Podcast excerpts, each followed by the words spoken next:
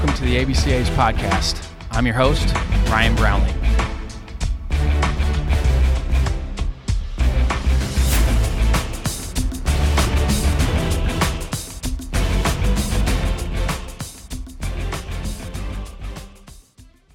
This episode is sponsored by Netting Pros. Netting professionals are improving programs one facility at a time. Netting Professionals specializes in the design, fabrication, and installation of custom netting for backstops, batting cages, dugouts, BP screens, and ball carts. They also design and install digital graphic wall padding, windscreen, turf, turf protectors, dugout benches, dugout cubbies, and more. Netting Professionals is an official partner of the ABCA and continues to provide quality products and services to many high school, college, and professional fields, facilities, and stadiums throughout the country. Netting professionals are improving programs one facility at a time. Contact them today at 844 620 2707 or info at nettingpros.com. Visit them online at www.nettingpros.com or check out Netting Pros on Twitter, Instagram, Facebook, and LinkedIn for all their latest products and projects. Make sure to let CEO Will Miner know that the ABCA sent you.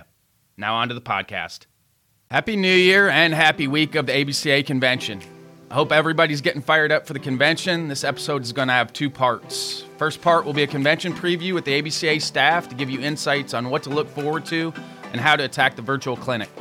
Hopefully, this will make your virtual experience great. Second part is with one of the best coaches we have in any sport, Tim Corbin. He's a great friend and mentor. He's the type of person that makes you want to be a better person. Coach Corbin needs no introduction, and if you don't know who he is, I assume you've been under a rock for the last 20 years.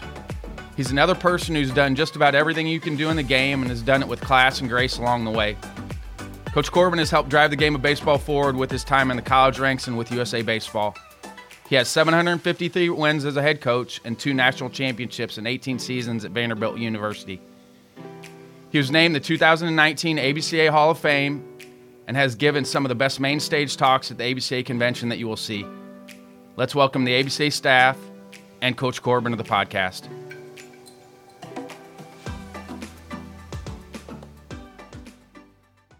Here with Craig Keilitz, ABCA Executive Director. Craig, thanks for coming on with me. Absolutely. Thanks for having me. Do you really think we're going to be able to pull this off when we start meeting in June? You know, I'm not going to kid you. I had a lot of sleepless nights because I couldn't, I could not feel how this thing was going to come together. So, um, you know, Ryan, you certainly know how this came together. But as a staff, we met and said, okay, what are our elements? And so, if it is the clinics, if it's the expo theater, if it's a trade show, we started breaking down each segment. So, yeah, I had my doubts. There were times where I thought, boy, is this going to be useful to coaches? Can we pull it together? Can we get our coaches to come in and do clinics? Uh, and then we decided to fly each coach here to do live clinics here, tape them, and then have the live element of the Zoom call and boy, it came together great. But I had a lot of sleepless nights thinking that this might not be possible and it might not be a product that we'd be proud of because everything we've done for our 77 year history has been first class. You know, uh, something that we're all proud of and makes coaches better. And I didn't want to let the coaches down with this one, and I certainly don't think we have with this one. We're going to feel awful good about this convention. I think we got it as close as we could to the on-site, and for members, I think this is going to be the best interaction they've ever had with the speakers. You know, I, I, I, wouldn't doubt that. It, you know, time will tell and we'll see how it comes together, but I feel great about that. And then the addition of the chat rooms to allow coaches to get that element of, of catching up with one another and, and, and in depth conversations. And we have the ability of the chat rooms and then the Zoom meeting rooms so coaches can see each other and have up to 500 coaches. And we'll leave that up to the coaches to put those together and meet with the people they'd like to and include the people they'd like to and so forth. But, um, I'm excited about those elements as well to sort of give some of that familiarity of coaches, you know, saying who they want to get a hold of and how who they want to say hello to and and have meetings on the side. So I'm looking forward to that as well. Any other recommendations for our attendees, our sponsors, our exhibitors? You know, this is going to sound a little self-serving, but if you plan on coming to the convention, and you haven't already, sign up today. Make sure your username and password works. And you know, we have a limited staff here in the national office. We got nine full-time employees, and if we get 4,000 phone calls that morning of, people are going to miss segments, and I don't want that to happen. Get in get it started and, and starting on monday you'll be able to start downloading the different sessions you want to go to exploring through it looking through the trade show and so forth. So it'll behoove you to get in and get started and it'll really help alleviate some potential problems our end if uh, if you have problems. Yeah january 4th everything opens up and that should be today. So get in there and, and start milling around and if you got questions let us know everybody listening in you know, the other thing I'm excited about is our trade show, and uh, we have 150 companies that that have committed to us, and they've not only committed to the ABCA, but they've committed to the sport of baseball and for coaches. And so I really ask everyone that's listening to this, go in, explore it. The companies that have committed to us, and that's what keeps our prices down. That's why our membership and our convention costs are so low because we have great sponsors and, and certainly our, our companies that exhibit with us. But look to them first. If you need to do business on hats and there's a company there, go to them. If you need to get your bats and balls and uniforms and whatever else, look to them first. And you don't necessarily have to go with them, but if they have a great price, they have what you're looking for, and they're at our convention, be a part of that because they're, they're certainly committing to us. Thanks for everything, Craig. All right. Thank you. Here's Zach Hale, ABCA Assistant Executive Director for Marketing and Convention. Zach, for thanks for coming on with me, and also thank you for all your help with Twitter and getting the content out. You're tremendous. Instagram, uh, you do a tremendous job. Appreciate it. Glad to be here. Uh, what do you think is going to make for a great experience? This is January 4th. This is coming out uh, between now and the start of the convention. What's going to make for a good experience for everybody? Honestly, to me, the biggest thing is getting signed up early, uh, January 4th. So you're you're getting access instructions today. Um, I would highly advise you to get in there, start building out your schedule. Um, there's a feature in there you can build out your agenda, check off the can't miss sessions, uh, start looking through the speakers, who you want to connect with, all that. You can actually start sending meeting requests to exhibitors, to speakers, to other attendees. Um, there's a feature that'll let you build out a want to meet list. So I know the biggest thing in person is obviously all the friends you get to see, the new friends you get to make, and uh, that want to meet list.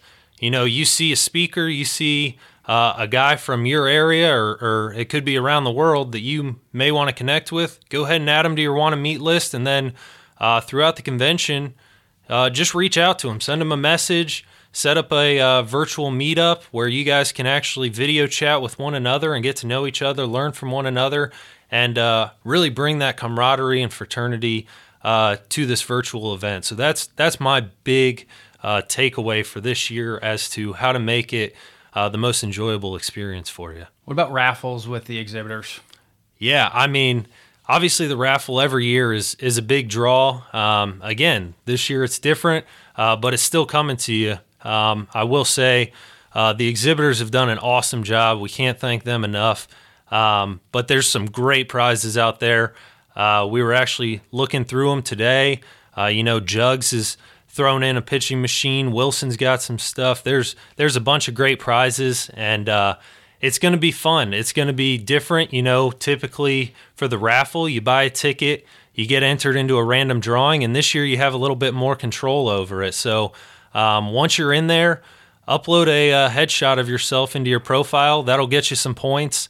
Um, add some sessions to your agenda. That'll get you some points. And uh, if you look through the raffle tab on there, it'll show you every every way that you can earn points throughout the convention. And what we're going to do is uh, at the end of the convention, if there's say 20 prizes, we're going to take the top 20 point earners, throw them into a raffle, and just start pulling them out. So it's a it's a great way for you guys to uh, take advantage of all the offerings of the convention, but also to win you uh, and your program some prizes. So um, there's there's going to be some great stuff in there. There will be an interactive leaderboard going on, uh, live updating throughout the event, so you can check where you are, uh, what points you need to get to, how you can add more points uh, to get up into those those top scores, so that you can win some prizes for yourself. But again, uh, when you're looking through the raffle and you see those prizes and everything, make sure you stop by those exhibitors' booths that have uh, graciously donated those prizes. Thank them, check them out because, uh,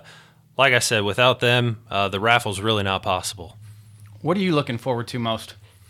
Uh, honestly, I, have seen the clinics. Um, so I've seen every guy that, that strolled in here and all that. I've seen what they've put together and the time that they've uh, put into making sure that their clinic is a success this year. Um, and I can honestly say that they're all great. Uh, but to me, the biggest thing that I'm looking forward to is the Q and A afterwards. Um, I think it's so cool that uh, even in this environment and this situation that we're in, being virtual, uh, that each attendee is going to be able to get their questions answered, uh, have a more intimate setting with each speaker, uh, just like as if we were in person. So, um, at the end of each clinic, for those that don't know, um, each speaker is actually going to be on live. Uh, you'll be able to submit questions. Uh, we'll have a moderator uh, that's reading those off to each speaker, and they'll actually be answering your questions live. So, if it's something that they mention in their clinic that you want more detail on, go ahead and ask it. Uh, if you have something just totally off topic, you know, it's it's anything that uh, that you want, you can throw at them, and they'll be they'll be answering those. Uh, like I said, right after their their presentation, and I think that that's such a cool aspect and something that really differentiates. Um, you know, you're not just watching clinics and learning, but you're actually having dialogue and discussion with each guy and uh, in this live environment. So that makes it really really neat. Where can coaches locate the outlines? Uh, so each outline, uh, the presenters again have done a great job where they've provided us a one-page outline, uh, just like if you've been to the convention in the past. Uh, the clinic notebook that you get, uh, each outline's actually in um, with each presentation. So when you click into the presentation um, and you're logged in there, you'll see a, a, link to download it. So you have a couple options there. Uh, you can open up the outline and just look at it there take your notes, you know, on pen and paper. Uh, I know our Twitter guys have been having big discussions on which pens are the best. So, uh, you know, whatever pen is your favorite. Um, I have no favorite personally, but I know that that's a, a, hot topic right now. You can use that on your home pen and paper. Um, you can actually uh, take notes online through the virtual platform. So, uh, type up your notes as the convention's going. It'll save within the convention platform, and then you can actually export those. So if you want to send them to your email, um, into Word, whatever it is, uh, you'll be able to take those out of the convention afterwards. So um, it's really, you know, it's tailored to whatever you like best. Um, obviously, again, you can print it out and write directly on the sheet. Um, whatever the best way of learning is for you, uh, that's what I would recommend. But those will each be uh, available along with the presentation, so you can take advantage of those. And it's like having your own uh, clinic notebook right there on your computer. Thanks for everything you do, Zach. Appreciate it, Ryan. Thanks for having me. Here with Jim Richardson, ABCA Assistant Executive Director for Coaching Development and College Division Liaison. JR, thanks for coming on.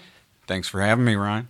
All right, you got a little bit of a a responsibility switch here. You're moderating the main stage speakers. So, what are you looking forward to with the main stage speakers? Man, honestly, um, the thing I'm looking forward to the most is the is the content. You know, this year it's uh, it's obviously been a little bit uh, different, so to speak, but uh, it's allowed us to focus specifically on the production of some amazing content.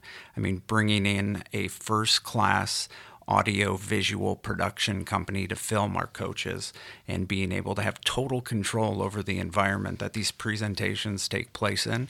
Um, I, th- I, think it's going to be phenomenal. And the end product, um, our coaches are going to benefit from immensely.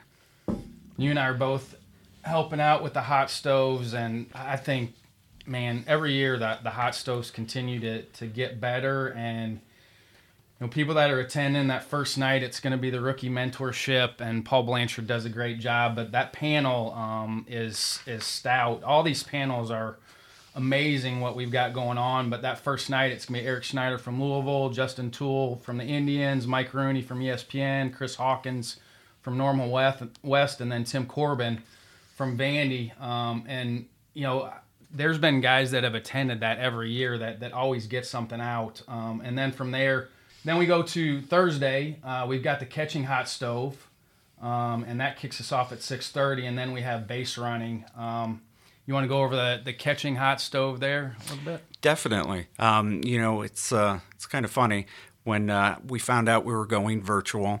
I reached out to uh, you know everybody is kind of number one in their catching Rolodex, and uh, I know the Rolodex reference kind of dates me, but I reached out to Coach Weinstein and asked uh, I asked Jerry. I said, "Listen, I've seen you on every Zoom meeting that I've been on. Um, I need somebody one who knows how to use technology." And two, I, we need kind of a heavy hitter here, coach. Um, so we, we started kind of planning things out. And uh, I asked Coach Weinstein, I said, hey, can you go get us, uh, you know, a big time name, you know, somebody that all of these catching guys would just relish an opportunity to listen to speak. And um, he comes back with Mike Scioscia. And growing up in Los Angeles and being a Dodgers fan my entire life. And I mean, I've got I've got Mike Scioscia's bobblehead in my office right now, so it's uh, yeah, I was fired up about it, and the, the entire panel we have is going to be uh, is going to be awesome. It's going to be a great conversation, so I'm really looking forward to it. Yeah, joining those two, it's Tyler Goodro from Goodro Catching, Ryan Cienko with the Dodgers, Bill Angelo from Elgin, and then Colin Wilbur from the Inspiration Academy, and then backing those guys up with base runnings, Mike Stowski and Matt Tallarico, who will do a tremendous job. I think they've got their video cam, their webcam set up, so they're actually going to do some live demonstrations. And then Friday, January 8th, we've got Kerrick Jackson with the diversity panel. Uh, we've got some really new, good new initiatives coming up with the diversity panel, I, I, highly encourage anybody from jumping on with that. And then pitching after that at 8:30, uh, we've got Pat, Pat Pinkman as always uh, running that, and he's got Connor McGinnis from the Dodgers, Pete Larson from the Twins and Jono Armold from the Rangers. Uh, and then moving on to Saturday, we've got the leadership, which you started last year with Craig Giannino. Um, and you know, how proud are you of, of that starting something? I just think it's tremendous. You guys started that last year. Oh, it's awesome. And you know, it's it's funny because I uh, I don't have a long history with G, but um, you know, I met him at one of our uh, barnstormers in San Jose. He presented, and uh, immediately hit it off with him, and we just kind of stayed in touch. And he kind of explained a little bit about his path and um, where he started, how he got to the University of San Francisco, and how really he got uh, into this whole idea of developing young men and, and keeping that the main focus of everything. Um, and uh, long story short, that those conversations led to like, hey, let's try to launch something. Uh, you know, last year in Nashville, and um, you know, we kind of did a quiet, soft launch of the hot stove, and you know, it's something we're extremely proud of and excited to uh, to get out to our members this year. And joining Craig is going to be David Jeans from De La Salle High School in California, Pete Savage from Reno, and then Nino Giarratano from the University of San Francisco. And that'll be Saturday at 6.30. And then hitting, we've got Chris Pedretti, who's been doing this a long time. He's got Michael Earley with Arizona State, Kyle Wilson with Tampa Bay Rays, and then Jordan Tuig with St. Mary's College. And then we finish up on Sunday. This is something new. We actually roll into Sunday night uh, with infield and, and hot outfield with the infield hot stove, we've got that Sunday night, uh, January 10th, 6:30 p.m. Kai Correa is running that. Uh, he's got a tremendous lineup. So Coach Heller from Iowa is going to be on there. Perry Hill uh, with the Mariners. Ed Servais at Creighton. Tucker Frawley with the Twins, and that's going to be the first half. And then second half, we've got Kai with Billy Boyer from the Twins, Ryan Klosterman from Bryant University, Ty Gillum from South Mountain and the Savannah Bananas, and then Bill Mosiello with TCU. And then we will have breakout rooms after that uh, for more questions. So just phenomenal. We're going to finish up with the outfield hot stove. And that's going to be Pat Bailey, the legendary Pat Bailey, Josh Rabe, from Quincy, Brandon Bellinger from the University of Louisiana Monroe, JT McGuire from the Cleveland Indians, and Gabe Ortiz, my uh, outfield hot stove friend, Gabe Ortiz from Kofa High School in Arizona. So, uh, JR, as always, uh, I do want to give you a huge shout out uh, for all the work that you've done with the video editing, the Barnstormers video editing, and then all the convention previews that you've done. Uh, I don't think people people won't realize how hard that you work. Uh, and I'm proud to be a, a office mate with you here in the office. So thank you for everything. Solid, Ryan. The feeling is uh, 100% mutual, man. Thank you. Here with Juan Clark and Mike Odom. Juan's ABCA Assistant Executive Director for the trade shows, and Mike's Assistant Executive Director for corporate sponsorships. And I think the two hardest working people in the office. Appreciate that, Ryan. Thank you, Ryan. Appreciate that. And I'll pay Well, we got bookends here because Juan's been with us the longest, and Mike just got here with us. But um, what needs to happen between now, which is January 4th and January 6th, to make this a smooth transition for our exhibitors and sponsors? Well, our our uh, ex our vendors need to get in and and really understand that platform that we have. It's an outstanding platform. It's a pathable platform, and you need to get in and just kind of get in the back end and understand from a user span, standpoint what what these guys are going to be doing, and then also understand how you can definitely get some ROI out of this process because there it is there for the taking. I think to, to go along with that, one of the words that we've used a lot here in the office is interaction. And this platform that the Pathable platform that this convention will be on, as an exhibitor, will offer a variety of ways for you to interact with the with our coaches. And and I think that's what the coaches are looking for. I think that's what the exhibitors are looking for. So um, to get into the platform, as as Juan said, get in there and understand all the functionalities to it, so that you can maximize the level of interaction that you have with each of our our coaches throughout the week.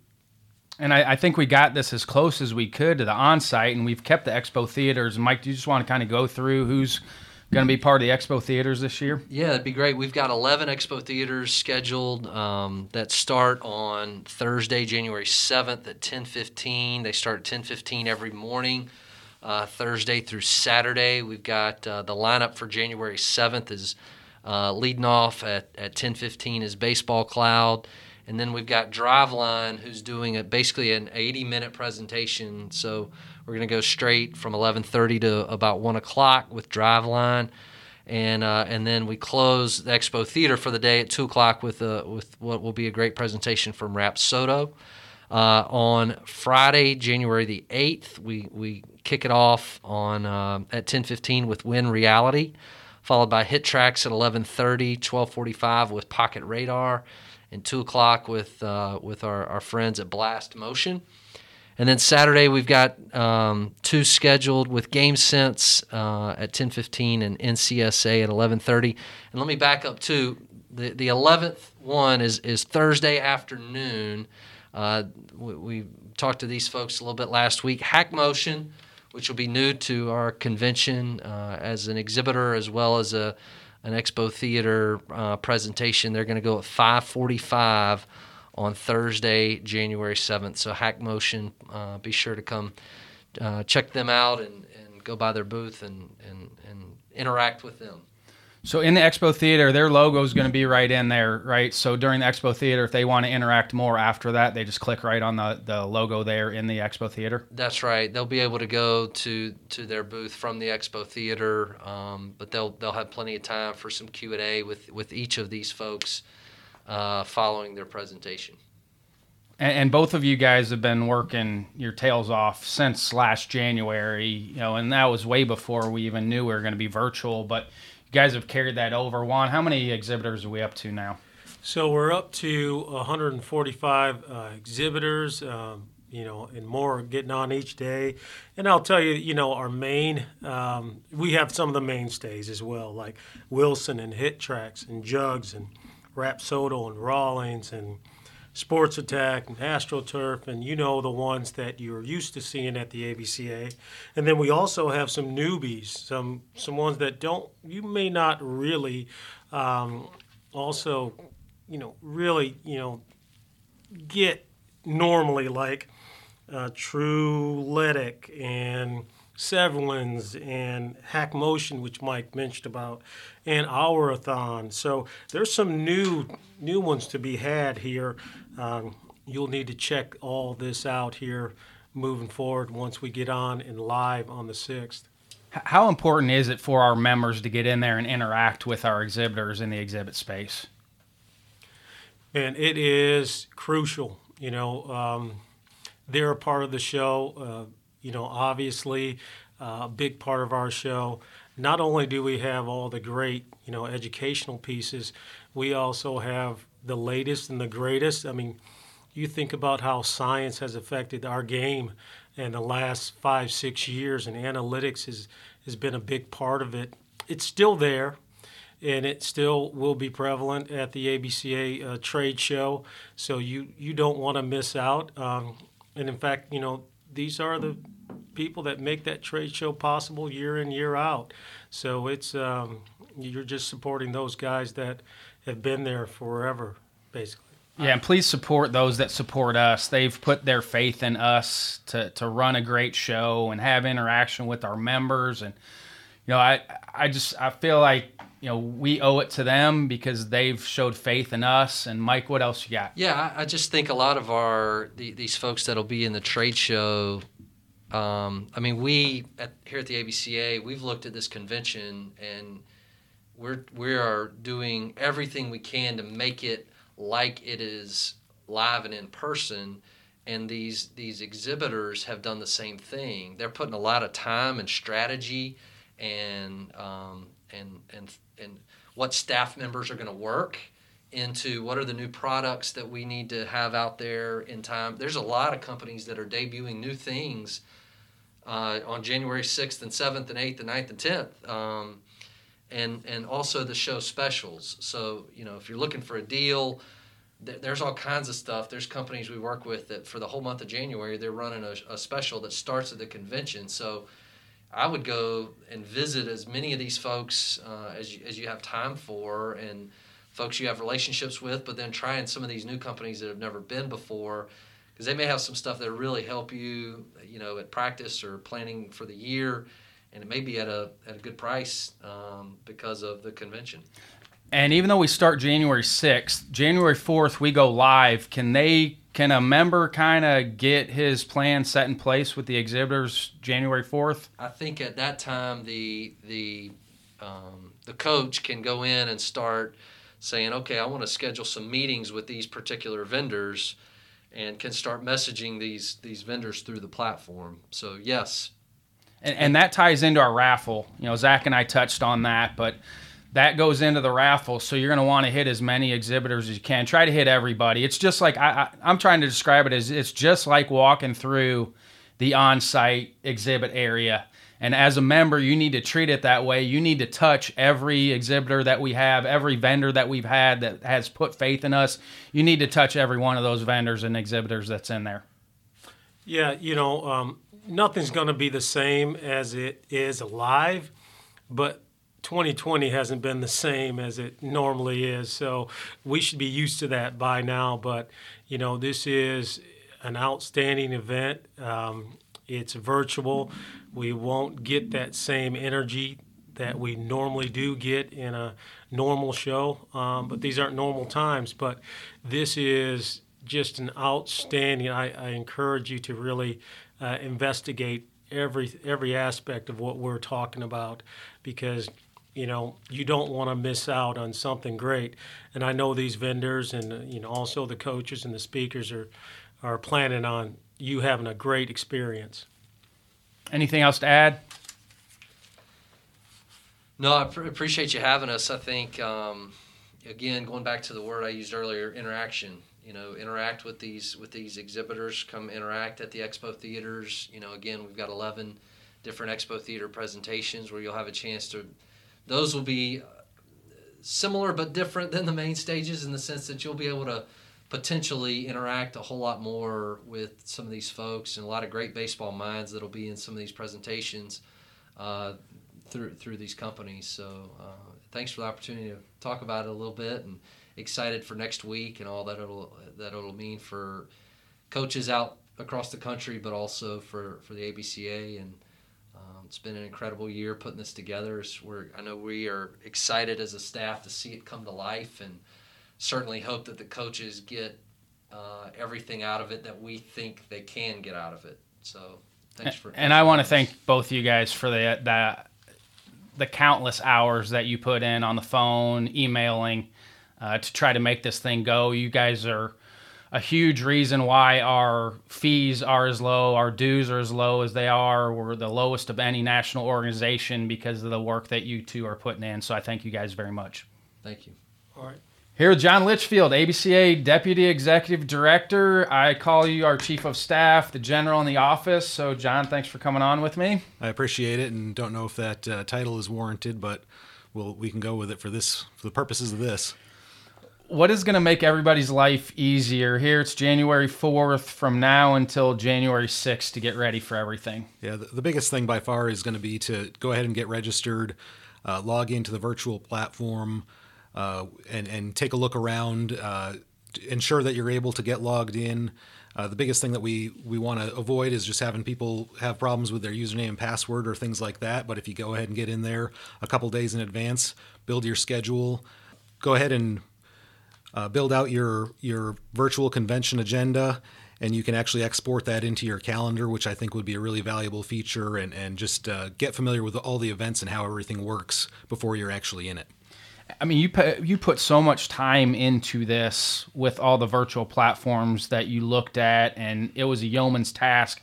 What was the decision for you with Pathable um, and going with Pathable? yeah the, the good question possibilities for doing virtual conventions are really all over the place uh, as far as what the interactivity is. Some of them try to give you sort of a 3D virtual reality experience, which is kind of neat, but I found it really wonky, honestly, where um, Pathable just really focuses on being a really good functional website that you can navigate through without getting lost. And, uh, and really utilize all the features during the, the five days of this ABCA convention. And I give you credit. Um, you know, it is imperative that everybody gets signed up, but pushing this to Wednesday and putting it on the front end, uh, great idea because it gives us a little bit of wiggle room on the front end there. Correct?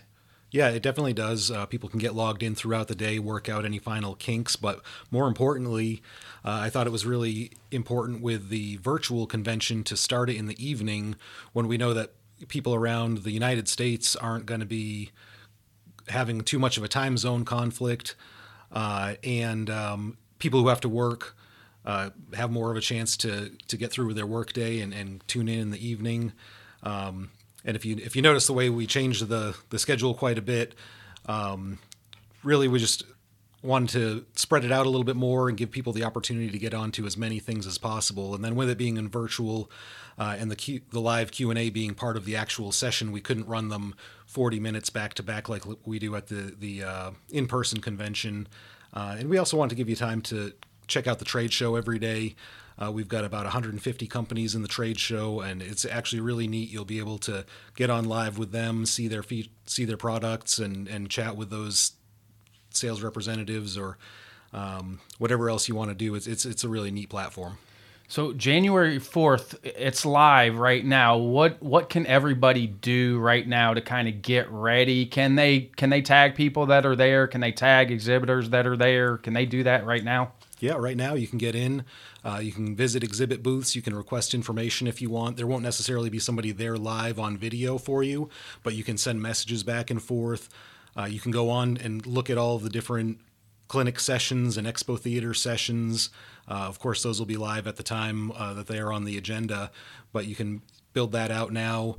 Uh, you can even see everybody else who is registered for the virtual convention. You can uh, try to set up networking opportunities or send messages to anybody who's in the system now. And John, it was your idea to bring everybody here to record. How, how much did you enjoy bringing everybody here to record? It was actually really fun. Uh, you know, we had about uh, 40 people come in over the two different stints of, of, of time. Um, and most of those people would have never had the opportunity to come to the national headquarters, but we actually have a pretty neat setup here. Our, our AV team is fantastic. They came and set up a virtual stu- or not a virtual studio, an actual recording studio right here. And the coaches came as prepared as I've ever seen and just did awesome pre-recorded portions of their presentations. Uh, and then during this uh, the virtual convention from the sixth to the tenth, those you'll be able to view those pieces, and then the coaches will come on live for the Q and A. So you really get that nice mix of uh, better quality for the pre-recorded portion, allowing the coaches to do demos and things that they wouldn't be able to do if they were on a Zoom. Uh, but then at the end, they still come on live and they'll answer your questions and and uh, have that component. For everybody that's working, so they may be able to come to part of it. How soon will everything be in everybody's account afterwards? Within two weeks, we'll have it on abca.org in the coaching resource library. Um, and and so anybody who's registered for the convention will get all that stuff. There's really no pressure to be on every single uh, every single session live as it goes. I just encourage you to get on as many as you can, uh, but then know that you're going to have that in perpetuity. When as long as you're an ABCA member, you'll be able to access that uh, that stuff. And then for people who are members who don't come to the convention, um, as part of our new membership benefits, you will get that um, access to that stuff. It'll be in uh, in late May that the rest of the population will get access to these videos. What are you looking forward to most? Really, just seeing it roll. Uh, what what I want to see is the coaches' interaction. Um, I think uh, I had the opportunity to do a couple of virtual conventions as an attendee this year, and uh, really where where I saw it come to life was when I started using the chats or just seeing people actually interacting during it. I think a lot of the speakers are planning on getting on their session and chatting back to the members who are watching even prior to the live q&a portion um, and then to see people interacting with each other and sharing ideas that are similar to whatever the session is about um, really when you when you see that stuff come to life uh, that's really when you'll you'll understand how cool the virtual convention is. I think they are part of the show this year. I mean, it's they, they've always been part of it, but I'm excited this year. Like they're active participants in how the event goes this year. Absolutely, it's um, you know we've got about 50 people to coordinate where they are during the course of, of five days. And uh, and those guys are seem to be really pumped. All, all of the different speakers seem to be really pumped about about what this is going to be, and and um, I think that the the members at home will really enjoy it. And like you've been saying with the hashtag, everybody's going to be in the front row if you get on this. And um, so the viewing experience, while it's a little bit different than being there in person, uh, the quality really probably be better than what you get just depending on where you are able to sit in the clinic hall in a typical year. When you see John during the event, please tell him thank you. He's put in a tremendous amount of work and uh, it's been stressful for all of us. I'm getting excited now, but uh, you know, I, it's been stressful for all of us to try to pull this off. Definitely. And over the past probably three or four weeks is when it's really taken shape with everything that we need to do. And uh, it's been a real team effort, but but we've got a good good game plan and still actually quite a bit of work to do just in the next couple days, um, just to make sure that everything comes off well. But but uh, I, I can guarantee as as coaches out there, you're not going to be disappointed. Thanks, John. Thank you quick break here in the action before we get in uh, to with Coach Corbin here for the second half. But just a reminder that today is the last day of the hundred dollar cost of the convention, and then tomorrow it goes up to 120. So if you haven't signed up, please get on it. Uh, thanks again for listening, and enjoy the second half here with Coach Corbin. Here with Tim Corbin, uh, long list here 2019 ABCA Hall of Famer, past president, executive board member, um, two time national champion. Um, could go on and on, but thanks for being here, Corbs. Well, thanks, Ryan. I appreciate it going on and on.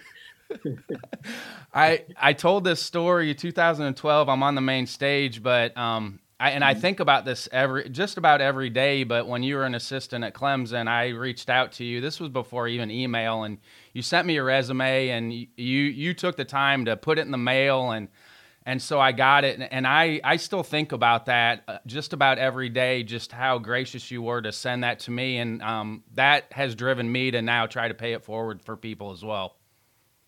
Well, I appreciate you bringing that up. First off, that's when we did have mail we probably had landlines too then too, Ryan. Yep. Right.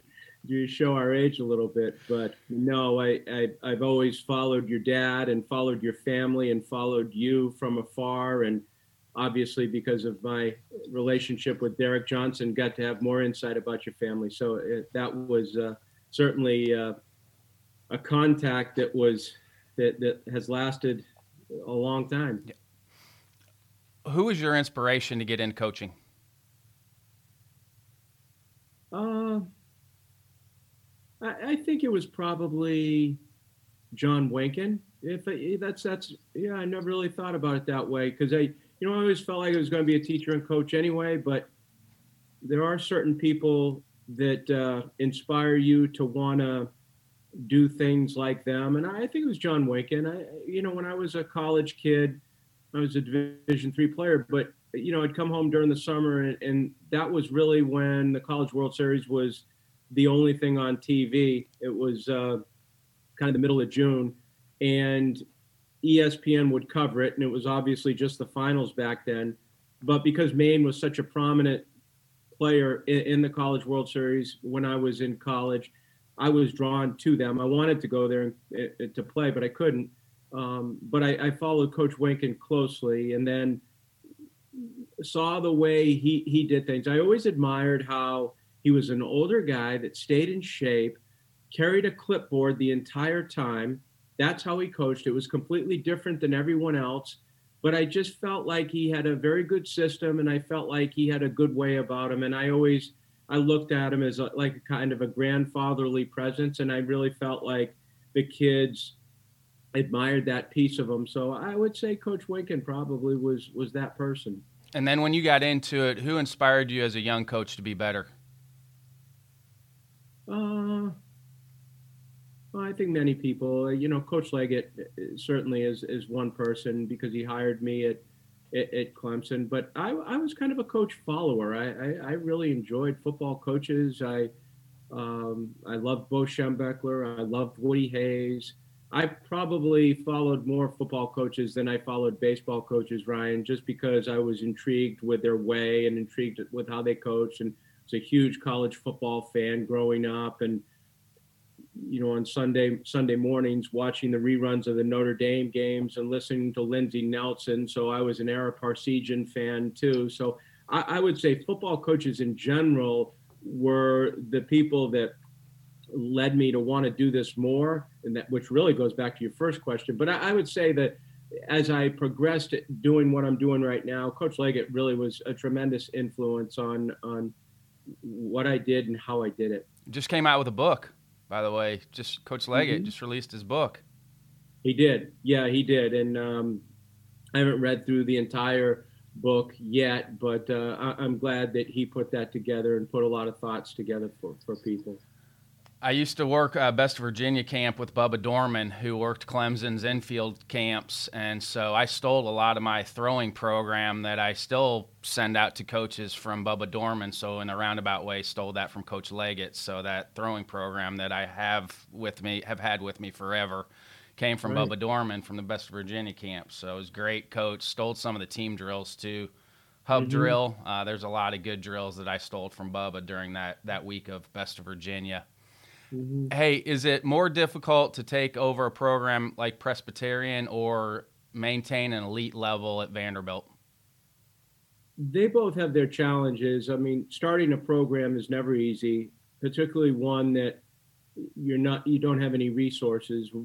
With Presbyterian, we didn't have a field, so that was uh, that was difficult, but it was really all we knew, and I really enjoyed it because it was one of those things where you got to build a facility, really build it, you know, hands on, develop it, um, help lay the brick and foundations for dugouts, build cages, and so on. I, I really enjoyed that piece of it. And then um, once you get it going and you don't have any coaches and you don't have any resources to hire coaches and you don't have any scholarship money, then you, really have to make do. And I, I really felt like that created a, a, foundation for me of learning and and knowing that nothing was going to be handed to you. So you had to create ways to find players. You had to create ways to get equipment. You had to create ways to um, build resources, and and that was not easy at all. But I would say it was probably one of the best learning environments that I was ever placed in Vanderbilt, on the other hand, um, I, I, just think that the only thing that, when I say the only thing, the, the thing that you have to do, whether you have a successful program or building towards success, is just the replication of your energy every day and and not assuming that anything is going to be like what it was. I mean, you always have to go to the office or to your environment and you you have to recreate yourself every single day. And I, I, just think that having done this for a period of time and now 19 years at vanderbilt i think that's the part of, of vanderbilt that we're all proud about and that's just the consistency of the program. But the consistency of the program is brought upon by the, the people that are inside of it that's the staff and that's the coaches and i and i do feel like that's the one part at least where we are that you you can't you can't ever sit back. I mean, I, feel like a person that is in a two-legged chair. You know, it's you're leaning back, but you, you you can't settle down with all four legs on the on the ground, nor can you let it fall all the way back. So it's almost like a balancing act every day. But I would say, from an energy standpoint, the way I felt at Presbyterian is no different than how I feel now. It's like, okay, we're we're still continuing to build the program. I never feel like we've reached a finish line. I never feel like that we've accomplished anything. I, I, just feel like you have to recreate the experience for the kids every year. And uh, that takes a lot of time, it takes a lot of effort, and it takes a lot of energy too. And I think that's where coaches probably, once they start slipping a little bit, it's when that energy subsides. Um, and then, then I think you have to identify whether you want to continue doing what you're doing or whether or not you can muster up enough energy to give the kids what they need in order to create a great experience. Off air, you talked about setting up a tent for your classroom because that is so important to the program and, and maintaining that elite level. Um, you know, we've had a lot of questions with how you do your team segment stuff. What about an audio visual then in the tent? How are you setting up audio visual? Were you doing any audio visual stuff in the tent or was it just you talking? No, we did. Uh, I I think my voice would get old rather quick, and I I don't want to do that. And I I do know that I do have to communicate, and I one of the reasons for the classroom, Ryan, is so I can communicate up there. So when we go to the field, there's not as much communication by myself. But I, you've heard that. But I think the thing that we did, we we uh, we put two built-in screens. Uh, we rented some audio visual equipment, and we just ran. A, a daily classroom outside underneath that that tent, and it worked out quite well. I mean, from the time that we started on August 28th, which was our first meeting, to the time we finished on November 20th, we I think we had 50 classroom sessions, and that's really it's that's nothing unique for us now. I mean, it's just how we start the day, and you know, there's there's a lot of people that run classrooms in a dugout. I, you know, to each his own. And uh, I, I would never tell anyone that, hey, do what we're doing. I mean, it just works for me. And uh, but we were able to recreate the the same situation, albeit be it under a under a tent, and we spread people out. Um, was outside, so everyone was masked up. It was, you know, a challenge, I think, at sometimes. But once we got used to it after the first it was awkward for me at, at, least at that first meeting but once it once it got going i felt like okay this is kind of normalcy now and this is this is what we're going to do now as we come back ryan um, that's the next challenge because we took the tent down and obviously if the weather's a little bit cooler uh, i don't know if we're going to be able to do that so we're going to have to recreate another situation i mean could, you could technically bring portable heaters in there if you needed to right yeah, yeah, you could. And we did have sides. We had that we did have uh, a backdrop on the back of the tent and and, and a drop behind me too. So the back and front um, were were uh, there were sides. So we certainly could do that on on either side as well. So that may have to be what we do. Can you develop intrinsic motivation with players? You know, you've, you've talked about David Price a lot his freshman year. I, I think for me, I, I always think about with kids and maybe it doesn't work out for them at times or they leave a program, they're probably driven more by extrinsic motivation, whether it's a scholarship or their parents or mm-hmm. playing time. You know, can you develop intrinsic motivation with players or is it just something they have? Well, I think some of it's innate, but I, I think the, the key for a lot of young people is to try to help them find what they're good at, what they like to do, and what their passion is. And I think if they can – move towards that, then you're, you're, you're going to help them uh, find that intrinsic motivation that you're talking about. But I, I think they have to understand what they're looking for. And I think they have to understand they start have to start reading themselves a little bit, and that's not always easy for a young kid because, as you mentioned, a lot of young kids they they enjoy the game of baseball, and we are talking about since coach, we're talking about baseball here. So, but I think when kids start out playing, they they start playing for for certain reasons, and then as they get older and they become good enough, maybe to attain a scholarship or attain opportunities then I, I, think they they continue playing, but then they've got to ask themselves why are they playing and what what are they trying to accomplish? And we're certainly driven by kids that want to be in team environments and are driven by doing things with other people and the emotions that you you gain from from doing that and there's some kids that are not driven by that at all they're driven by what they can get out of the game. And i'm not saying that that's that's wrong or right or anything. It's it's just how certain people are wired. And some of those kids find themselves in uh, professional baseball and they can operate well because they they just know that it doesn't matter really where they are in the environment. They're playing and they're trying to accomplish whatever they can themselves. And I, I think internally for us is trying to find those kids that um, that that want to play this game, but want to play this game because they they really cherish and love the team environment that comes with it. But I, I think that's the the job of a coach is, is to try to help kids find out what what motivates them and what moves them forward and what makes them happy because really happiness is is the key for all of these kids. Is that the same thing with your elite big league guys that you've coached as well. You think that helps them get through the minor leagues then with having that intrinsic motivation?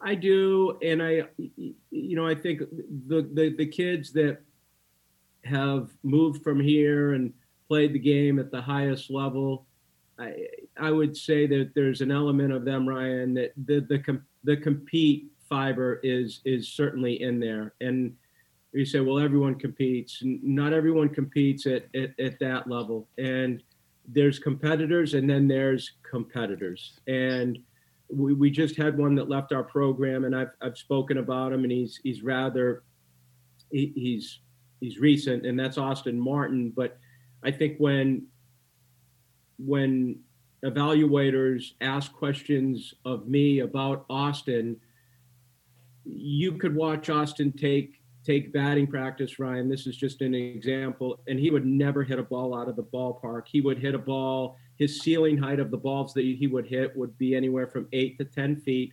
They would be in the middle of the field. There was some direction to them. But yet, if you saw the ball off his bat, you'd say, mm, you know, there's not a lot of exit velocity per se. There's not a lot of distance to his ball. But you get that kid in a game, and there's a game twitch that happens that separates him from everyone around him. His base running skills, the ball coming off of his bat was no longer what you would see in BP. It was driven against a fence or driven over the fence. His ability to go get a ball. And I think the the separator there was Austin was an elite competitor and he made the game very simple by competing against the ball and I, I, and I always told that to evaluators because I just thought I was wasn't trying to be unique in what I was talking about, but it just to me it was very simple. When the ball was hit at him, he was going to catch it. When the ball was thrown at him, he was going to catch it. When the ball was thrown at him and he was in the batter's box, he was going to hit it. He just made the game very simple and he didn't try to get too abstract with anything. And I think going back to whether it's Austin or Sonny or David or anyone who's played Mikey Minor, anyone who played at the big league level, they were very, very good competitors, and they made the game simple. It, it wasn't too difficult for them to think through. They just they were more um, reactors, uh, and they were they were investors. They invested a tremendous amount of time into the game because they loved it. They enjoyed it. It was a passion of theirs and that's when you and I first met. Is when I was coaching Khalil Greene at Falmouth, yeah. and you were coaching Team USA. But he was, I would use him as an example. His BP was very pedestrian. Would maybe sometimes not get a ball out of the infield, and then game time, it, he just could flip a switch, and it was completely different. But had great feel for the game. Was always in the right place. Uh, you know, metric skills, foot speed, not great you know, arm strength probably not great, but just could compete at a high level and was was could think the game differently and was always in the right place because he saw the game differently as well. I'm going to tape that little segment that you just said because I've, I've used Khalil to as an example of players, and I I'm glad you said that because I, I've spoken those words. You're you're 100% exactly right. I mean, Khalil Greene never tried to hit a ball out of the ballpark, and actually, I remember at Clemson, he, he just tried to come after me behind the L screen. And what he tried to do is at the top of the L screen and actually knock it over, and that was kind of his his goal. And uh, to your point, he had such a unique presence for the game. And if you saw him like I did when I was evaluating him, I saw him the first time and I thought, not sure. Second time, not sure. Third time, I like him. Fourth time, he's that kid that so many baseball players, uh, not so many, but some like them, where you have to actually watch them play over the course of time and then you have an appreciation for what they can do. Khalil, was he fast? Maybe not on a clock, but in a game, tremendous angles, ran quick, had a great burst. The defensive skills, I really felt like he was going to play in the big leagues for 30 years. I, I, just felt like he was one of those kids that, if he was healthy, he would play for a long time, and he did. He played. He played for a, a significant amount of time until he just stopped playing. But I, I, that's to me, that's the, the greatest college season I've ever seen. 475, 28 home runs, 90 something RBIs, only 10 errors at the shortstop position. Just a phenomenal year. And um, like Austin Martin and like those kids we're talking about, highly, highly competitive his freshman summer, we got to the end of the year and we were down. We had like nine position players left, and his back was a little dinged up, but yeah. he never begged out. And Brian Bridges was our pitching coach, who's scouting director with the Braves. But we're in a game. It's our last couple games. He goes, "Hey, look at Khalil. Khalil's just sitting there on the bench, and then has a fungo next to him, and picks himself up off the bench with his fungo to go out and play defense." And I was like, that that kid is built different. Like he likes to compete, and you know, didn't beg out, and you don't you, you don't see it as much anymore now, which I understand. But for a kid like that to say, hey, I'm still gonna keep taking the ball because you guys need me to, because we have nine position players left. Um, just I can't say enough great things about Khalil. Those two summers I was with him um, changed me as a coach because I got a chance as a young coach to see somebody like that see how he went about his business and his passion for the game and was a different kid personality wise too that was great for me dealing with somebody that not not real talkative once you got to know him he was but was mm-hmm. great for me as a young coach to have to deal with a player that wasn't very vocal that you still had to find ways to try to connect with him mm-hmm. very internal but it, i think to, to your point too the, the leaders come in all different shapes and sizes and voices too and his voice was soft, but his voice was very powerful. And he led by how he modeled, how he trained. Um, and actually, he led off the field too, because he had a unique way of gathering people, which is so important away from the field. And I, I thought he had tremendous leadership abilities. And they, they weren't conventional in the way that most people look at leadership but at the same time that's an aspect of leadership that's very very important for team and i think when when you start talking about leadership, you need leadership of different components and different buckets, and he he certainly gave you that. Well, and he led he led by example through his nutrition, through his workouts. You know, he right. he was he was protein high protein diet way before anybody else was doing any of that stuff and those are things i was picking up as a young coach uh, here's a guy this kid's got it figured out he's on top of his nutrition He's on top of his strength training stuff. Like, he's a great example of, of how you live your life away from the baseball field as well. Yeah, the, and those aren't stories either. I mean, he, he would come to Clemson and, and practice, and there was, honest to God, there was a, a piece of grilled chicken in his uniform pocket. He'd take it out, take a bite of it, and put it back into his pocket. And he used to love professional wrestling. And back then, professional wrestling, Maggie and I, we had a dish. He knew about it, and he, anytime there was pay per view, he'd say, "Corbs, can I come over and watch professional wrestling at the house. And he'd come over by himself and sit down with our two girls on the couch. And as he come through the door, he had four four to five Tupperware uh, containers, and each one had chicken, tuna fish, or salmon. He'd give it to Maggie, and he said, "Can I give these to you? I just want to heat them up every 30 minutes." So while he came over to watch wrestling, he would just eat protein while he was watching wrestling and sit in the middle of a couch next to our two young daughters and watch four hours of wrestling. Priceless. I was gonna. I have that. Do you make your own luck? Make your own. I, yeah, I think you do. I think sometimes you got to be sharp enough to avoid your own bad luck too. Um, but yeah, I do. I you know I, I think you put yourself in positions of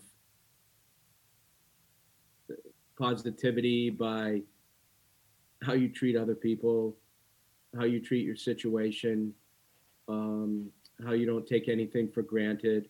I, I think luck follows certain people in a certain way, and then, you know, I, I you know, we've been we've been very fortunate around here, and, and then there's times where we've been unfortunate to some degree too. You know, with certain situations that have happened around us with loss of life and so on. But I think luck is a tricky thing. You know, I you could ask the players, and I'm a big believer in karma. So, you know, in terms of just treating other people well, saying the right things, not taking anything for granted, cherishing what you have, being uh, grateful for what you have. I, I just think that those things are very important, and I think especially with young males is being able to voice that to them so they're understanding of it and don't take anything that that, that they have right here just because they're at Vanderbilt doesn't doesn't mean they've been touched by God. It, it, it, there's there's something that you have to do in order to earn those opportunities and hold on to those opportunities. So um, I, I just really feel like it's it's just more about trying to be the best possible person you can be. What role does strength and conditioning have in teaching kids how to compete?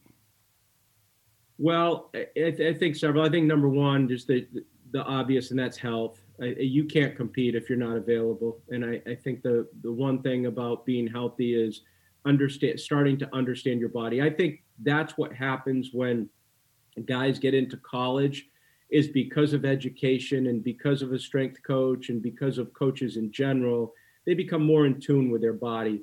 And I think when they become more in tune with their body, they start understanding how to feed it, um, how to use it, how to let it rest, how to ramp it up when you need to, how to really to uh, pass barriers that they've they've never they've never passed before.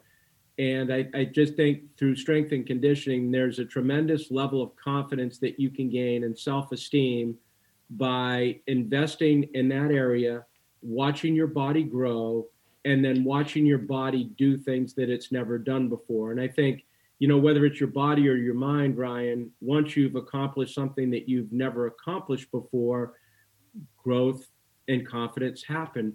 And I think for every young kid, that's where you start to see uh, start to see people take off. And you mentioned Khalil earlier, but that was Khalil too. I mean, he he he always had an affinity for his body and how he treated it. But as the years progressed, it, it just became more so. And you could see how I think the injury that you were talking about was a disc injury. And I remember him doing the same thing at the University of Miami. But I look at that injury, and then I look at what happened to JJ Bleday his sophomore year at Vanderbilt.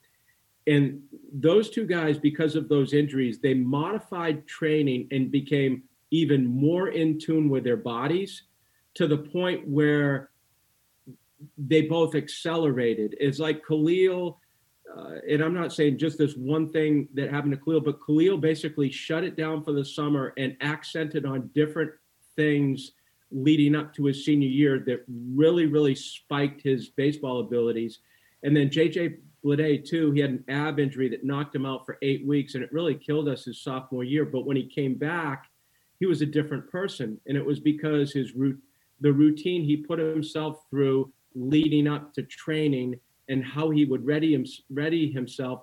I, I firmly believe to this day, and Mike Baxter and our coaches would say the same thing that it, it really it changed his life. It, it made him who he was. So going back to strength and conditioning, when you look at football programs, maybe the most important hire inside of a football program is your strength and conditioning coach. I'd say the same thing for baseball. I'd say someone who can who can take. I said it the other day. I yeah. said if baseball had the same resources as football, you would see the baseball strength coach getting paid just as much as the assistant coach for baseball programs. If baseball programs had the type of resources that football had, you would see them get paid just as much. Because they're with them almost every single day, yeah. and, and and you know you're only granted so many hours on the field. So if you can't do those hours on the field, those kids are finding their way into the strength room and I would say that that relationship with that one person and what they do with their body, uh, you're you're 100% right, Ryan. That that is a that's a, that's a huge part of, of college athletics in general. I would use Khalil as an example with my players because he didn't put up good numbers in the Cape those two summers, and I tried to talk him into coming back for his junior summer, and he goes, mm-hmm. "Coach, you know what?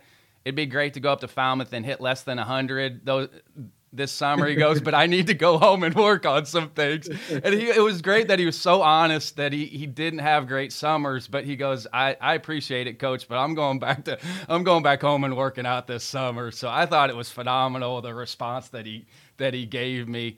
And you know what, the Omaha challenge for you guys, how mm-hmm. has it changed? I would also use this, um, as alums coming back to support the program because there was a YouTube video of David Price as a pro hosing players down while they're crawling on the warning track. And I would be like, hey, guys, this guy's a big leaguer and he's coming back for the Omaha Challenge because it probably meant a lot to him. How has mm-hmm. that changed for you guys over the years with the Omaha Challenge? Well, that's a that's a great event, and that was stimulated at Clemson. Jack started that back in 1996 with a guy named John Sisk, who was our strength coach, who's now the strength coach at Georgia State in football. But between Coach Leggett and John Sisk, they developed the Omaha Challenge, and that became such a great event at Clemson. And then certainly when you know I came to Vanderbilt, I, I said, "There's there's no way we can't have that." The, the the kids, as difficult as it was, because it's just a culmination of strength and conditioning events at the end but it, it, it finalizes the semester. It sends yeah. everyone home to the Christmas break with with some confidence, I think, because you have to compete. It, it the, the the events are difficult and it's a week long. There's, you know, in our situation now, we have a pitcher champion and a position player champion and a team champion too. You break them up in four different teams. So, you know, we've kind of modified it through the years, but it was stimulated by Jack, and I, I, just I think it's one of the best things that he ever did with John Sisk to try to develop some competition in something outside of baseball that, that was really refreshing and that really was uh, you know stimulating for the kids. And it, it, it's certainly there too. It it it, uh, it added to the confidence of many because you could see how kids really took off in certain situations that you know, weren't really prime events for some, but were events for them. And I think it didn't favor just one person, didn't favor the strongest guy in the room. It, it favored the guy that really could do a lot of different things, almost like a decaf, decathlon. So I, I think it's one of the best things we do. Well, you talk about believing that you can do something after you accomplish something you didn't think you could could do. I mean, it, it feeds into all of that, and it becomes a tradition. There's some tradition with it, and Right. You know, are there some events that you've taken out, or are you pretty pretty much same events that you've had the entire time, or you've added some different events now? There's events that are staples. You know, like uh, I would say the the dumbbell bench is a staple. Um, it, it's you know it's not a, a, tremendous amount of weight. I think they're they're using 70 pound dumbbells, which you know is still significant to some, but um, that that's a staple. The hang that towel hangs is a staple, but I would say outside of that, the final event um, is is always different because Chris Ham, our strength coach now, he's been here 13 years. He always modifies it.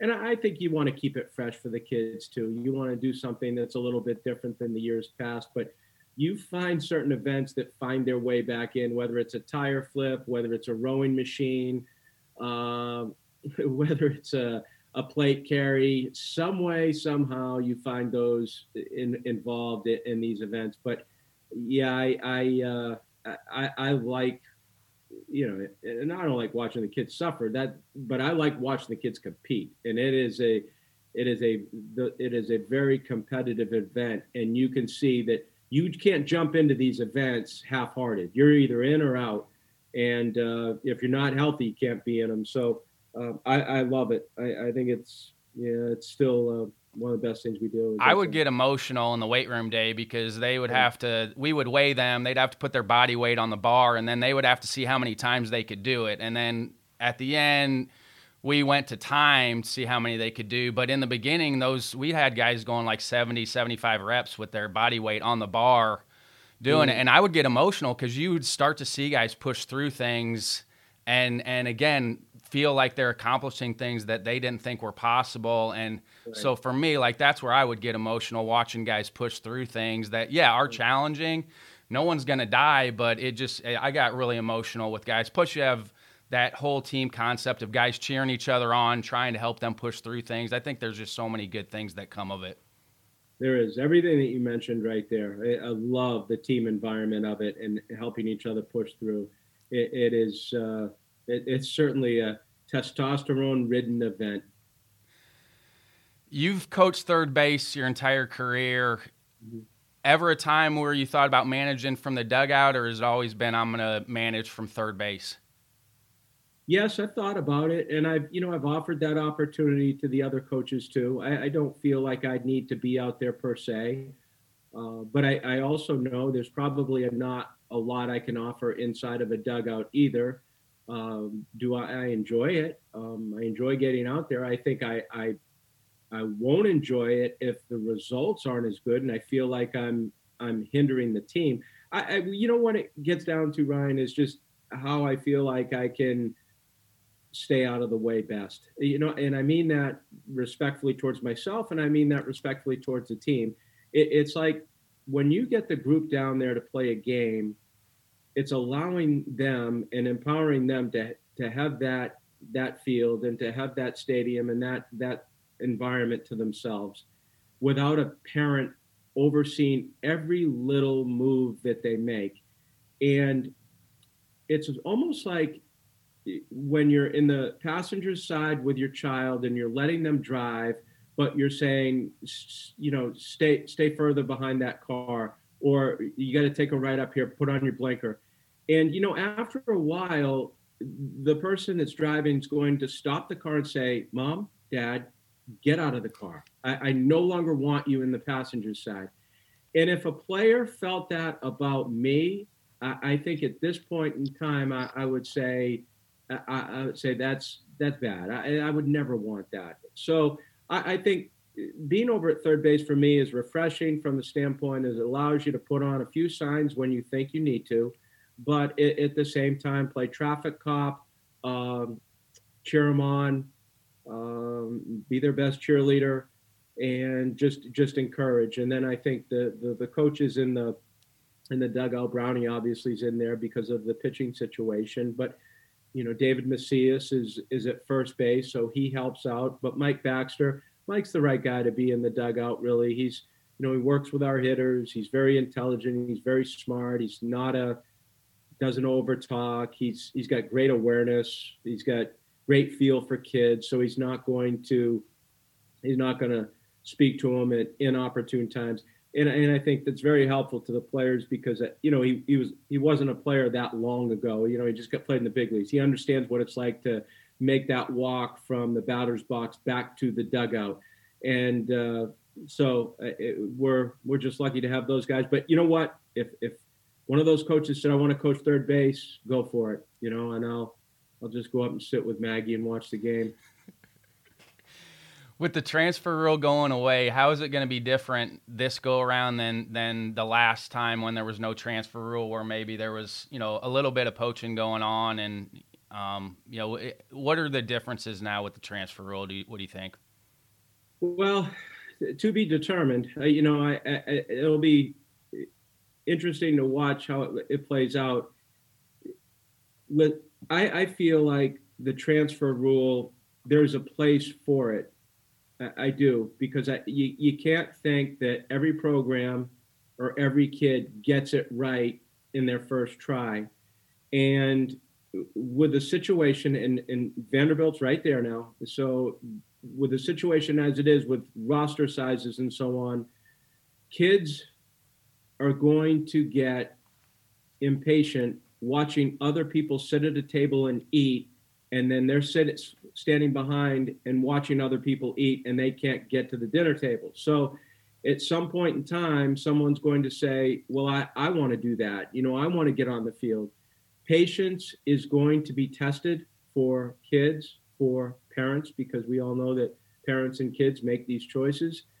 And what I, what I don't want, you know, and it's what I don't want, but is is just you know kids running away from challenges too. I mean, I think part of part of this experience is when a school does recruit someone and as I've told our kids too, is knowing that this, hey, listen, this might not be a first day or a 200 day thing. This may this may require 24 months. It may require 36 months. It's the same thing we told Hannah when she decided to play Vanderbilt, uh, play tennis at Vanderbilt. It was a national championship program, and we Maggie and I both told her it may be three years before you get on the court at Vanderbilt, and it was. It was like two and a half years. So I think for a lot of people, they just have to understand that this is a it's a process to, to get on the field. When you play baseball, it doesn't matter what level, junior college, uh, mid major, Division two, Division three, like myself. You, you, you just don't jump on the field right away. That doesn't happen. If it does happen, then you're a very, very fortunate person. But at the same time, you better keep working.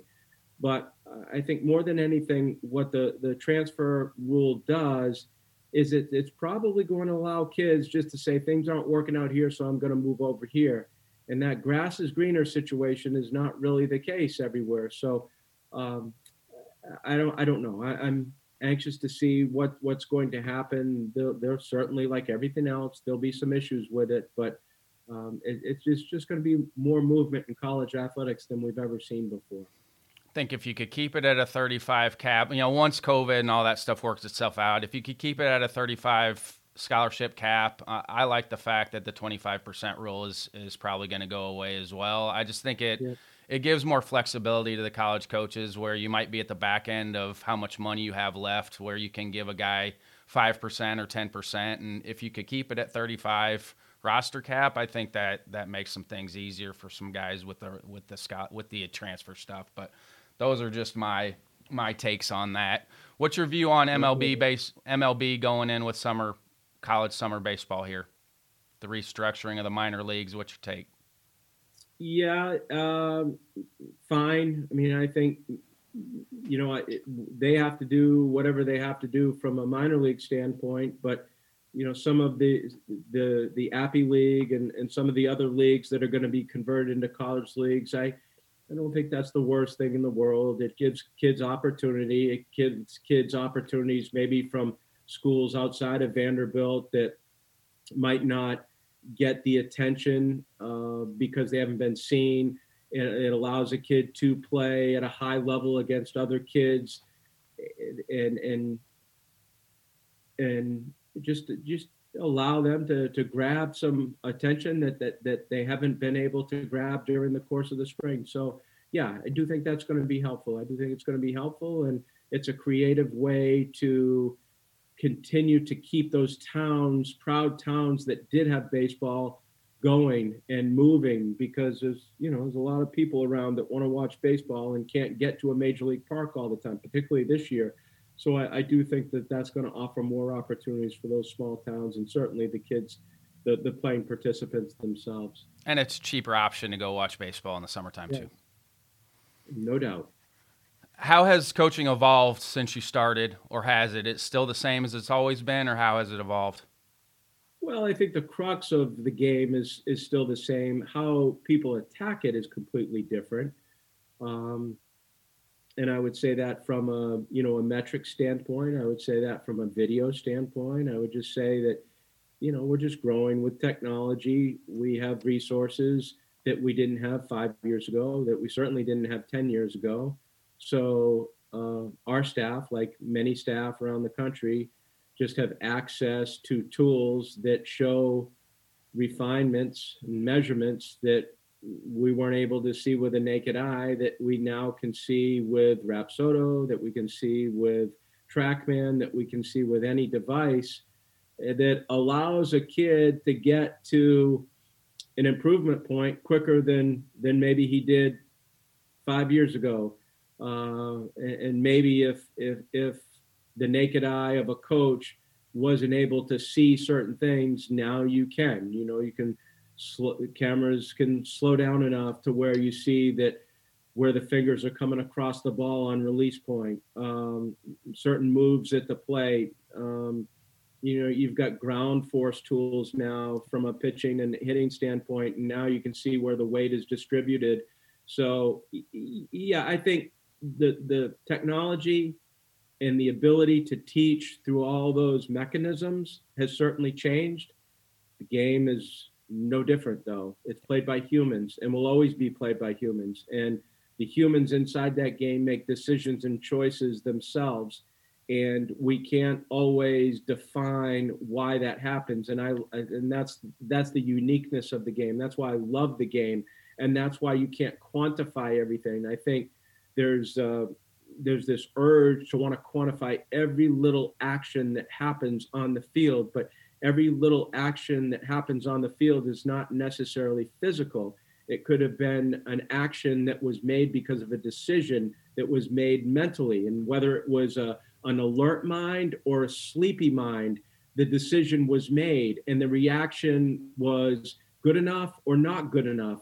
That's not quantifiable. That that you, you can't see that on TrackMan. That there's, there's no measuring tool for that. And sometimes there's a humanistic piece of that that does matter. And for someone that's in that dugout that can make decisions based on the humanistic traits of the people that are playing the game, to me, that matters. It still matters. It matters more than, I'm not going to tell you that those numbers don't matter and those measurements don't matter. They help.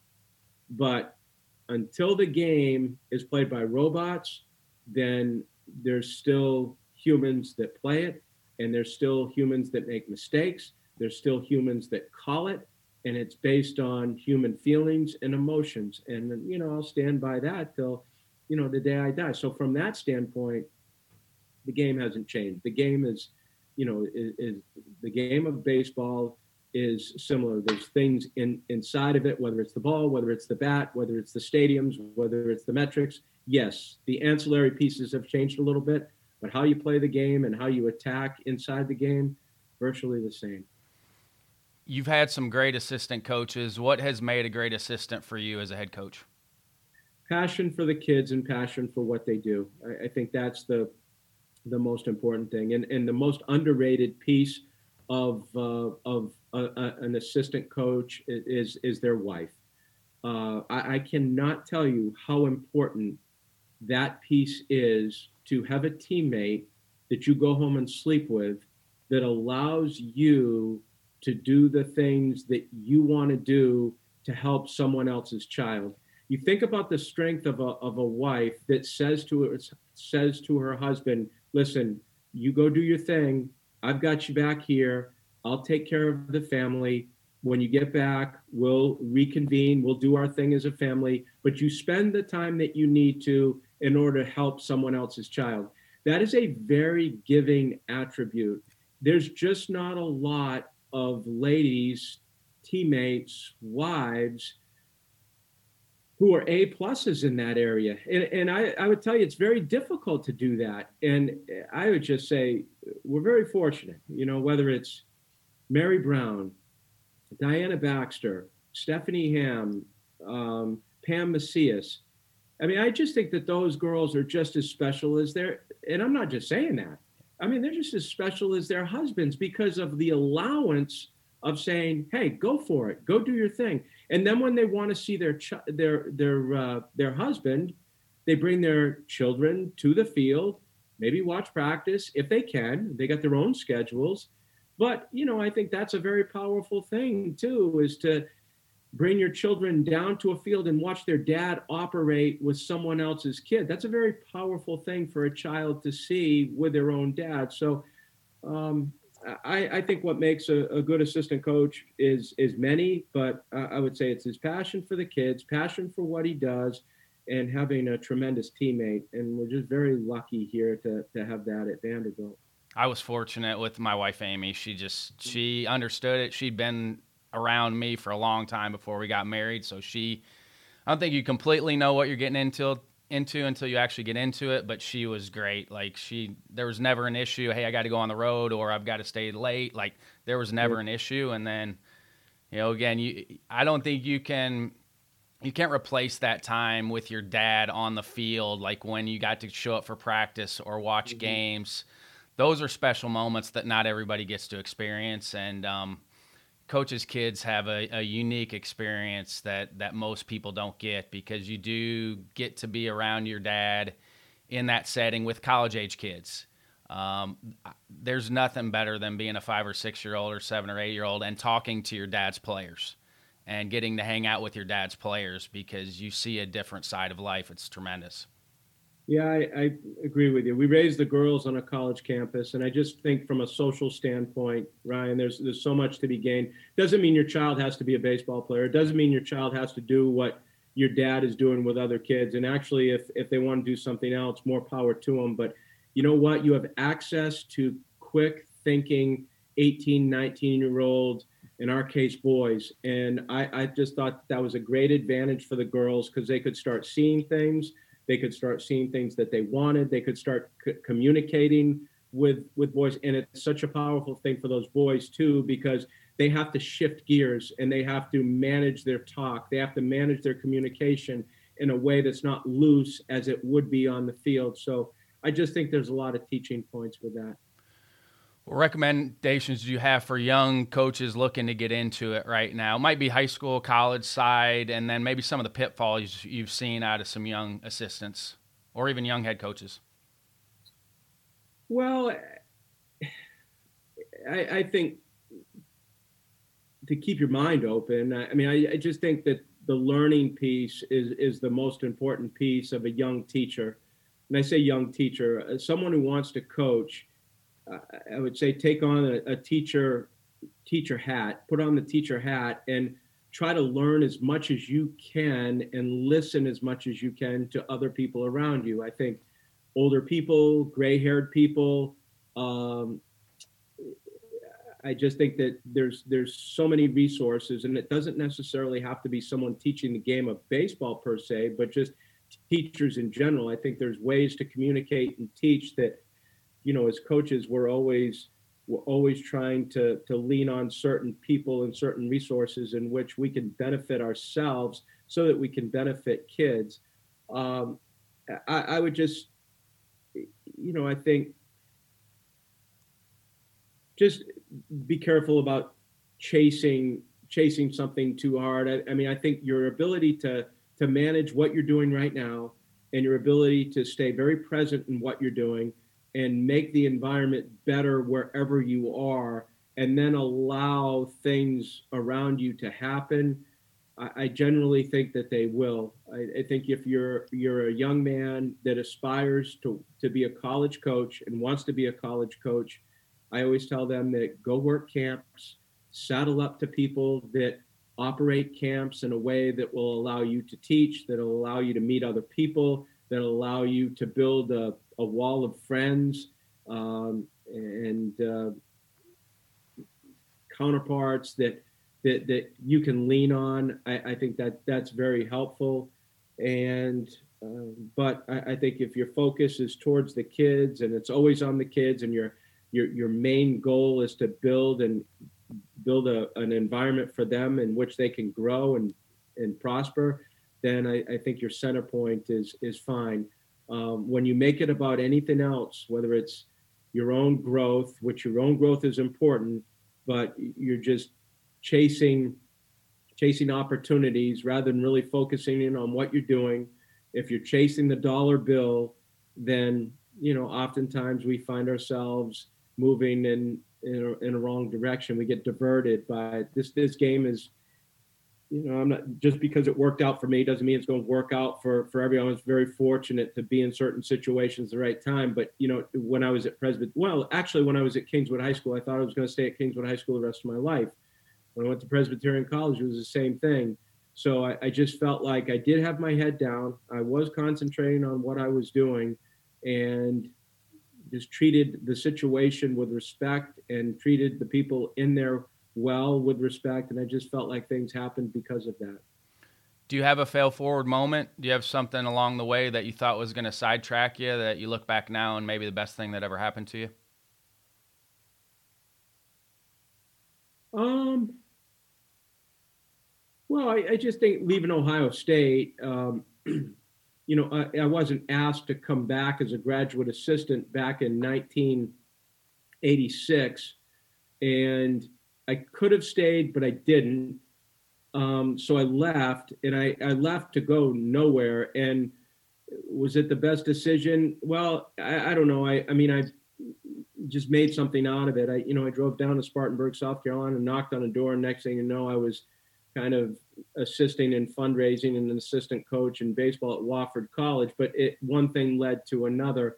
I, I think sometimes when we can't be afraid to up and move if we feel like if we feel like we're taking a risk, but that risk is going to help us. Sometimes it's tough because you got your thing, you got your toes on the end of a rock, and you're about to jump off the cliff, and you say to yourself, I don't want to do this. But then when you jump, you say, yeah, you just got to make do. And I think oftentimes when you make do, you find you, you're going to open a door somewhere that you never thought you'd open. And I think for me, that was it.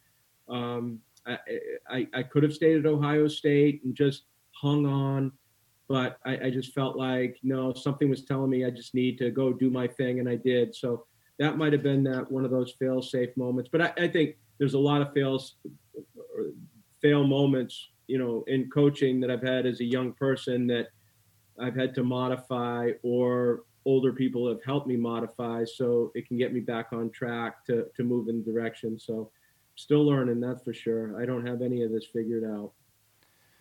What are your favorite morning or evening routines that you feel like help you stay on top? Your energy level is great. You're in great shape still. What are some of the, the routines that you you have that you feel like will help?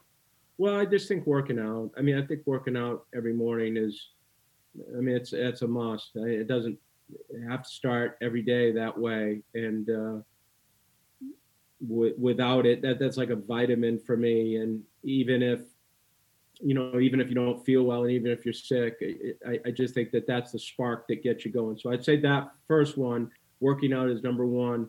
Uh, number two is is getting to the office rather early, just shutting your door and answering all your emails as much as you can. I, I have emails going back to this summer that I still haven't answered yet, be, just because I, I, need to. I will get to them, but uh, I think communication and trying to return everything is important as best you possibly can. And I'm not great at it, so there's calls that that get let that I let go that I need I need to finish, but I, I try to do that, and then. Um, I, think planning the day about 10 o'clock, 11 o'clock, just making sure that the training plan is done.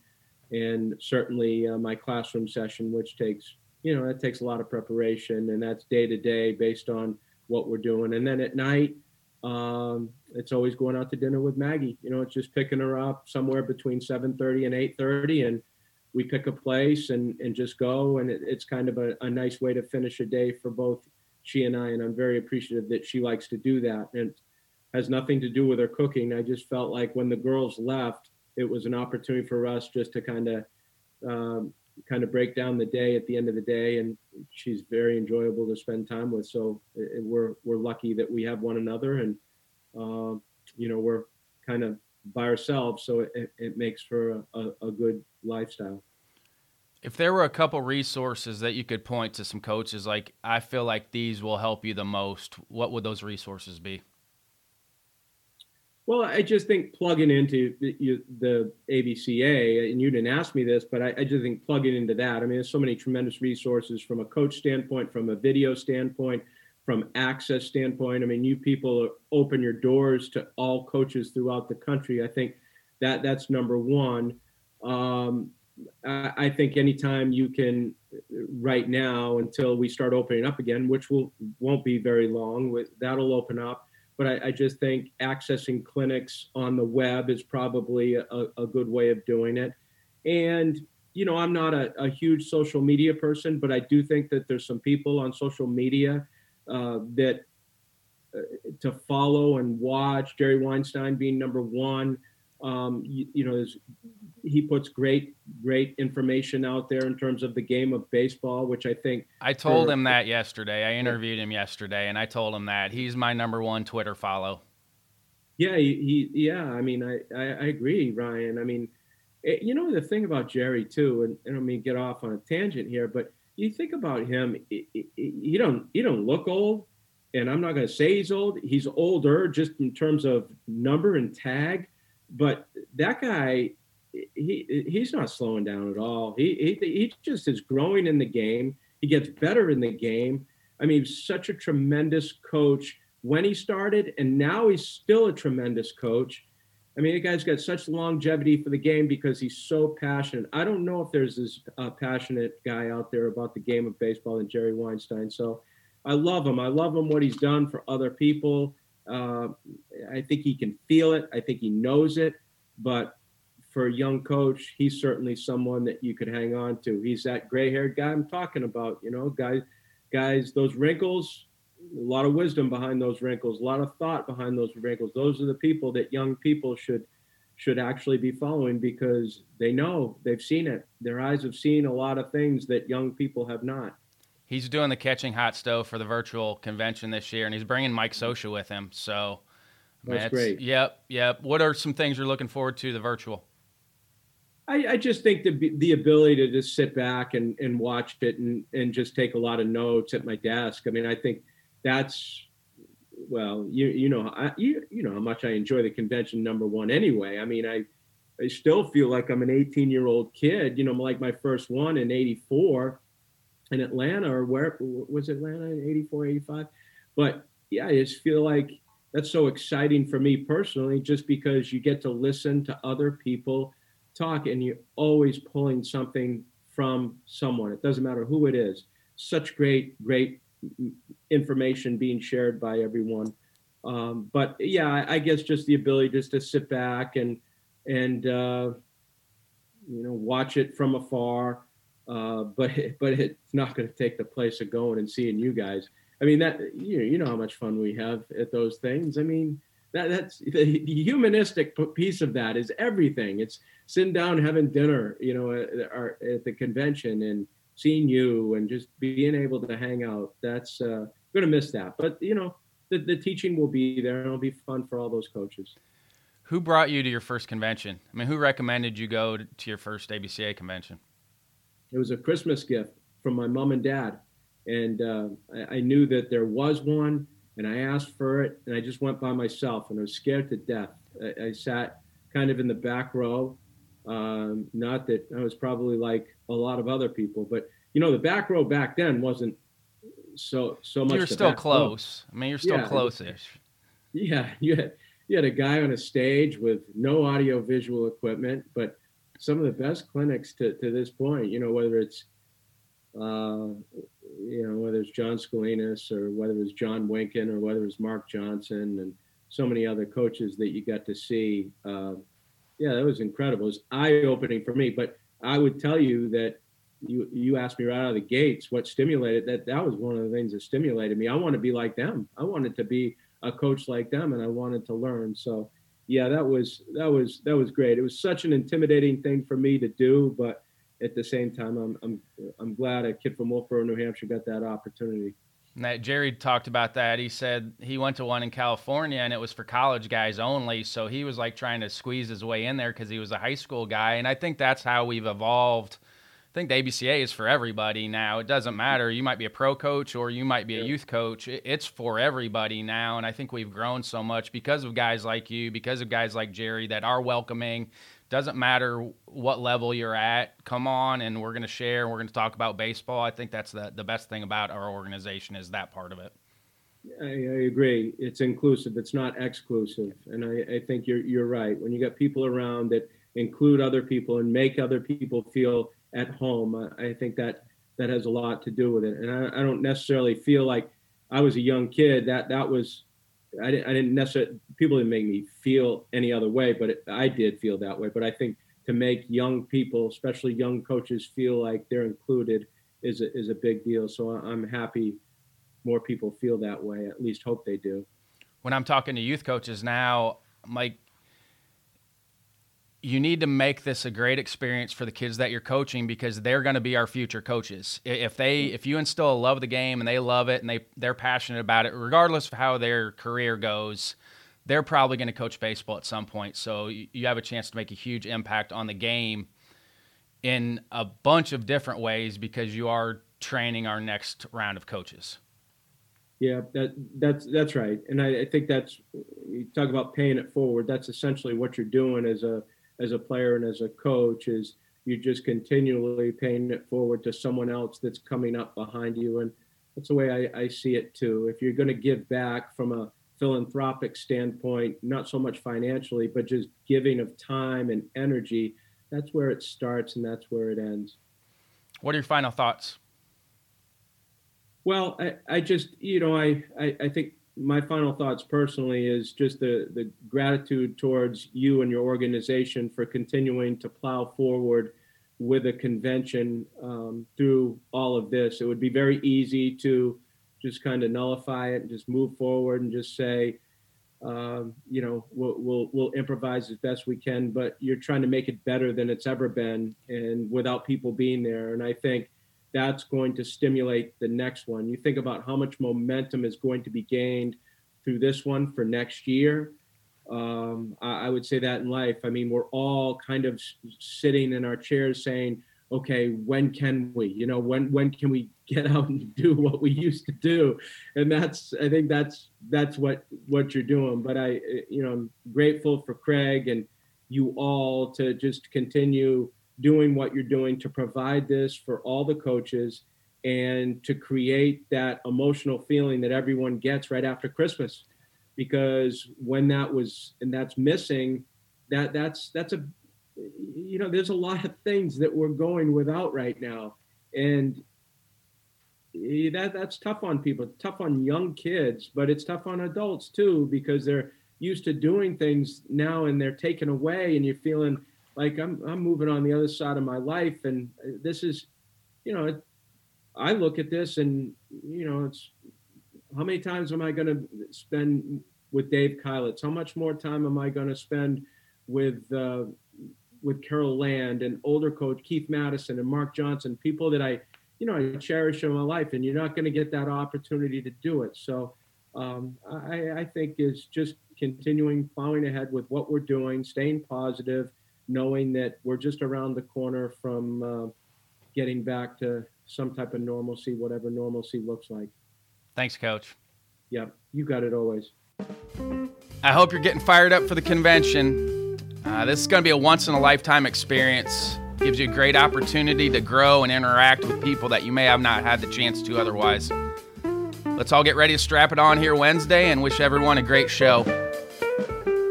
Thanks again to John Litchfield, Zach Hale, and Matt West in the ABCA office for all their help on the podcast.